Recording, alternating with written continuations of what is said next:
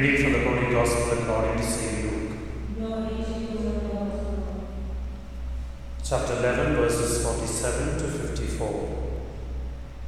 Jesus said, Alas for you who build the tombs of the prophets, the men your ancestors killed. In this way, you both witness what your ancestors did and prove it. They did the killing and you do the building. And that is why the wisdom of God said, I will send them prophets and apostles, some they will slaughter and persecute, so that this generation will have to answer for every prophet's blood that has been shed since the foundation of the world, from the blood of Abel to the blood of Zechariah, who was murdered between the altar and the sanctuary. Yes, I tell you, this generation will have to answer for it all. Alas for you lawyers who have taken away the keys of knowledge, you have not gone yourself and have prevented others going in who wanted to. When Jesus left the house, the scribes and the Pharisees began a furious attack on him and tried to force answers from him on innumerable questions, setting traps to catch him out in something he might say.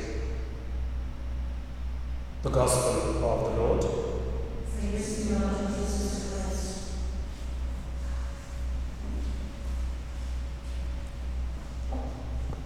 These days we are hearing Jesus lashing out at the Pharisees, scribes, the lawyers, and today too we have the scribes, the lawyers who were the Jewish were not judicial lawyers, but their work was threefold study and interpret the law because common people could not be able to do so. Interpret, then teach, instruct, and decide on questions of violations of the law. So, threefold study, interpret, teach, and in case of violations, to make decisions. But these scribes made it so difficult for common people.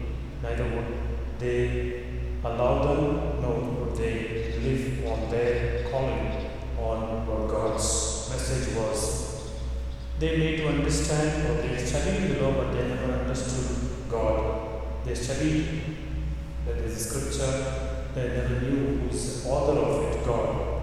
They spoke about God, but they never spoke to God. I think sometimes we can also fall into that category.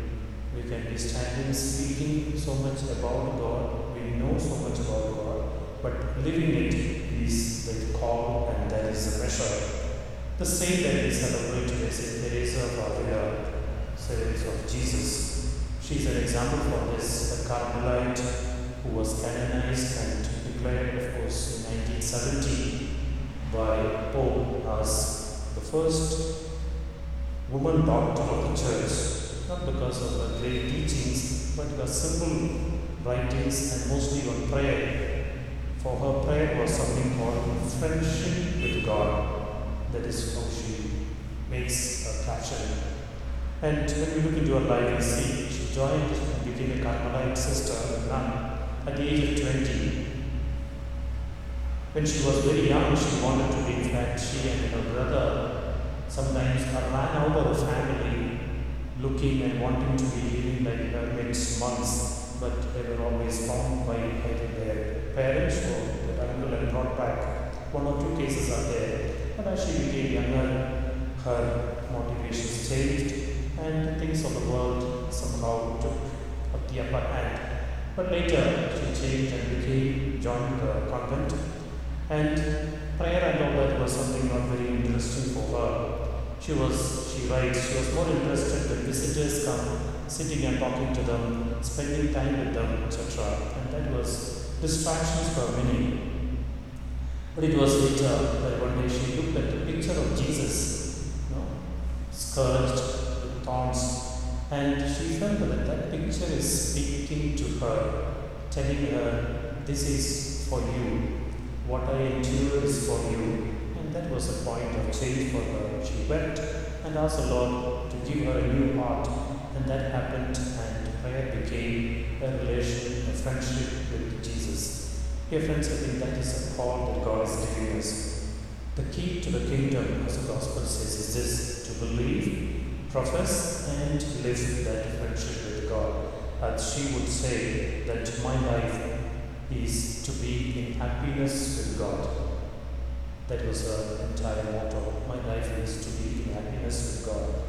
Dear friends, as continue, let us pray for His grace. May we understand this eternal friendship that God gives, whatever we are staying, sinful as we may feel, God's friendship is still there, His mercy is there, and He is inviting us. We turn to the Lord, trusting in His mercy. This Eucharist where we are going to taste His body and blood is that eternal friendship. May come close to us. May open our hearts to you so that we live in this fashion.